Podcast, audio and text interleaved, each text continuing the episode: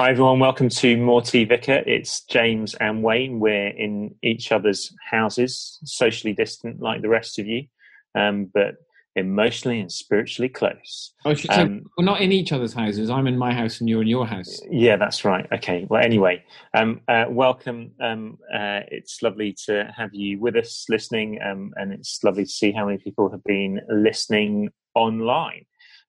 Today, we are conscious of the fact that it's week two for everyone in lockdown, in isolation. Many of you have been at it a lot longer, and whilst Joe Wicks is still enthusiastic, we can sort of sense the enthusiasm waning slightly,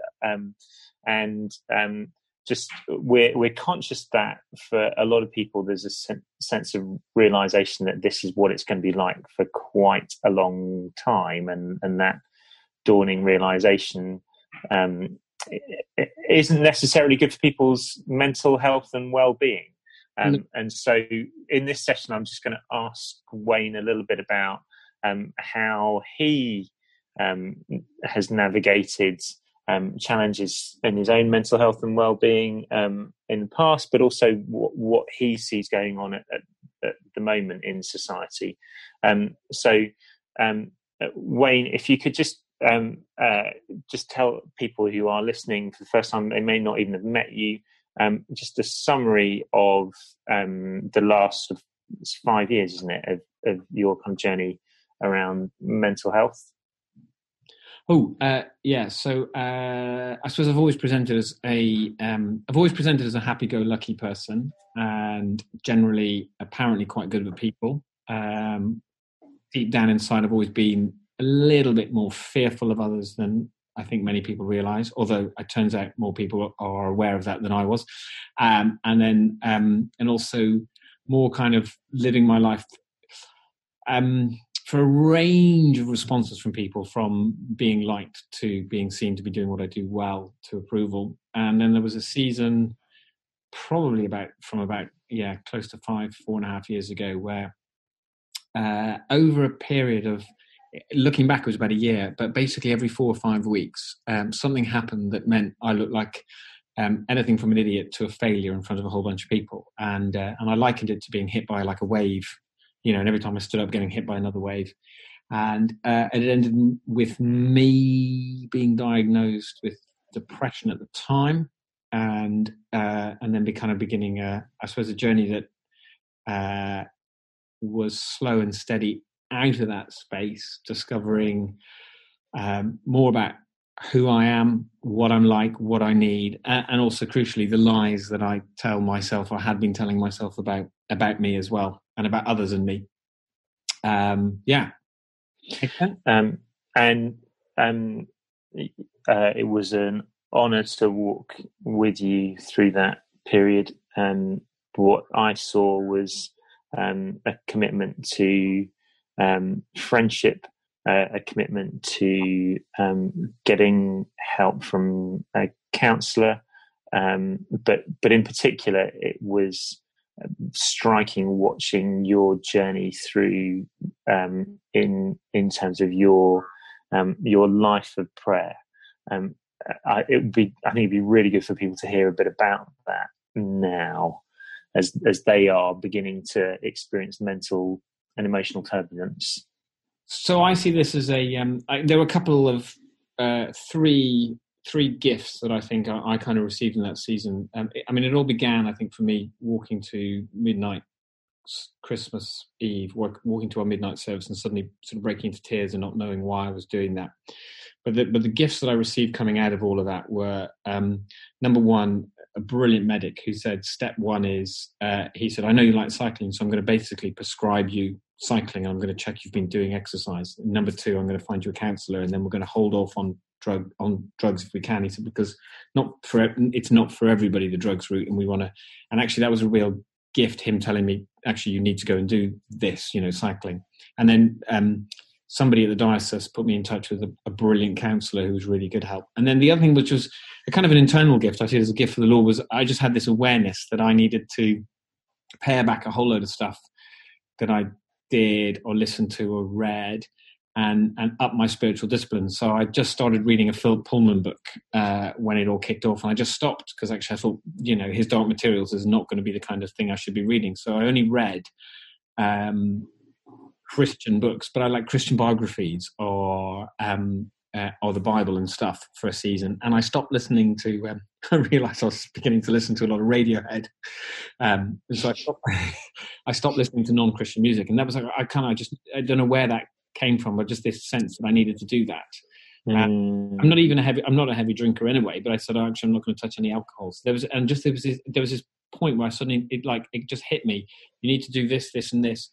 And what struck me was going through it was I didn't lose my faith and I didn't lose desire to worship. It's just everything was just quite flat, and so for a season I started doing that, and it's felt like for a while it wasn't making a difference, but you're slowly building up a deposit that does make a difference. The other thing is can be at times quite, you know, extempore prayer. So I have prayer made on my phone, and it'll say, today pray for this brother, and I will just pray for him, and I will pray for what I know what's going on in his life. But I found myself in that season, you know, after maybe reading the Bible, looking at a name and not knowing what to pray because my brain just wasn't working. So what I started doing was I started using the liturgy of the Church of England, daily prayer, which basically you have to read it. And so there are seasons where you can't just pray extemporally, and you can't just pray through a list of people because you don't even know what you want to say about it. And so this sense of taking these prayers that had been written and saying them was really, really helpful. And there was a sense that I kind of knew that if I didn't start my day that way, that my days weren't the happiest anyway, but would be an awful lot worse. So that was the last gift. It was this gift of a discipline that then over time made a real difference. And what did you discover about God in that season? I think I discovered two things. I think I discovered he's good, and I think I discovered he's as much there when you're feeling pretty crap about yourself as he is when you're feeling good about yourself. I kind of discovered or rediscovered an awareness of, I think, of unconditional love, and awareness of being able to sit in his presence and everything not be all right. Even if his presence kind of didn't feel there, but just so that one. And I also discovered that that most of the things I was learning about myself that were kind of like not very good, he already knew about, and actually didn't think they were very good either, and wanted to deal with them, which is, you know. So he can be lovingly brutal with you sometimes.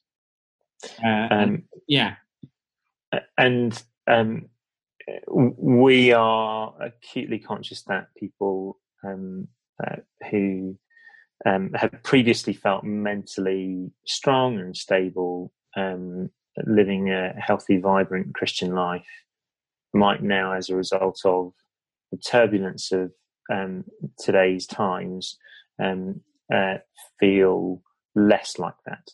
And is there anything that you would want to say to them at this point? Yeah, so I think the one thing that so these kind of experiences are unique and different for everybody because it's your brain and your head. So somebody once asked me, you know, something about it, and I said, well, you know, this is my story. I have to take responsibility for me. But one of the things that seems to be quite common when either anxiety or depression strikes, and I'm not talking about for me, I'm talking for some of us this is a mental imbalance in our brain, and we, you know, for some of us it's more the kind I was going through. But when that strikes, the first temptation is to take yourself away from people and to remove yourself from relationships or to remove yourself from being vulnerable. And actually it's the reverse that is really true. You need people always, but you need people more when you're weak. The Bible's quite clear on that. And so there's a sense of not pushing people away and letting people in. And because that's really hard for the person who's going through it, it then means that everybody else who recognises or spots this needs to work really hard to draw close. Yeah. So you need others. And then I think the other thing as well is, I think the new is rhythm, actually. So we're one of the reasons that this will become quite an anxious time for us all is our normal rhythms and our normal patterns have all been disturbed. We've suddenly got a lot of space in our lives to sit with if we're honest, the kind of the mess of our lives, and that can be quite scary. And before Christmas, I spent a week in a monastery, and at the beginning of the week, I didn't know how I was going to handle it. But then, because they have these rhythms of times of prayer, you actually find that those pointers, those markers in the day, set up the gaps in between. And so actually, for all of us to discover our own kind of monastic life at home, so morning prayer, prayer in the day, night prayer, whatever it might be, either on our own or as a household, those kind of things are really, really important, because they root us back to who God is, to meeting with him, to our faith. And then they inform the kind of solitude or silence or whatever follows. Amen. That's really good. Listen, I'd encourage you, if you're in that category, to listen back to that again. That's gold. If you were talking to somebody who isn't a Christian, who is expressing concerns about their mental health and well-being in the context of what's going on, what would you be thinking of saying to them? I mean, that's a difficult question, because you don't know what I'm giving you a vague hypothetical. But what are the kinds of things that are going on as you're engaging? Because you've obviously given responses to the Christian, but many people, many of our friends, are going to be experiencing this even more so, because they don't have the hope and the anchor and the trust that we have in Christ. So if you were listening and you weren't a Christian, I wasn't allowed to tell you that you need to find Jesus, which I would. I think those two kind of principles are really key around others and around rhythm. Mm. So reach out to somebody or let somebody in. You know, one of the reasons, I must confess, I've not done Joe Wicks. I've not, you know. I don't know why. I've never really physically. You don't need to. Somebody once bought a Joe Wicks DVD on my Amazon account, who was a housemate of mine, to give to their sister as a birthday present. And ever since then, I don't know why, I've had a thing against Joe Wicks, because he keeps appearing in my Amazon feed as if I want to buy another thing from him.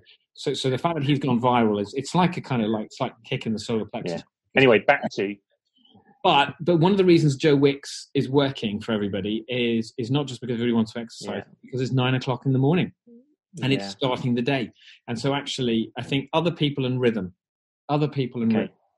Good. The interesting one is there's an author called Tim Keller, who many of us are Christians will know. And he, in his suffering book, talks about different forms of depression. And one of them comes as a result of being aware of all the lies that we've been telling ourselves, and talks about it being quite a Western liberal phenomenon. And the solution to that he points to the truth of Jesus. And actually, that's the bit I would want to say to the non-Christian is, other people, get them to help you put rhythm in your life.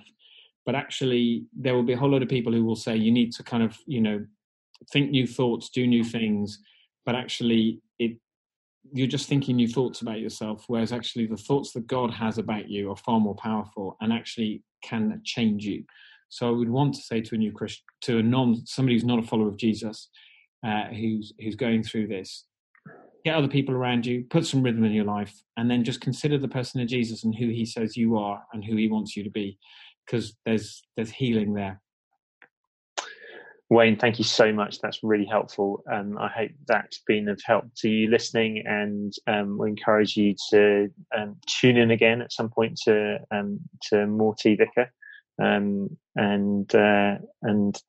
we hope it equips you to live the Christian life. Thanks very much.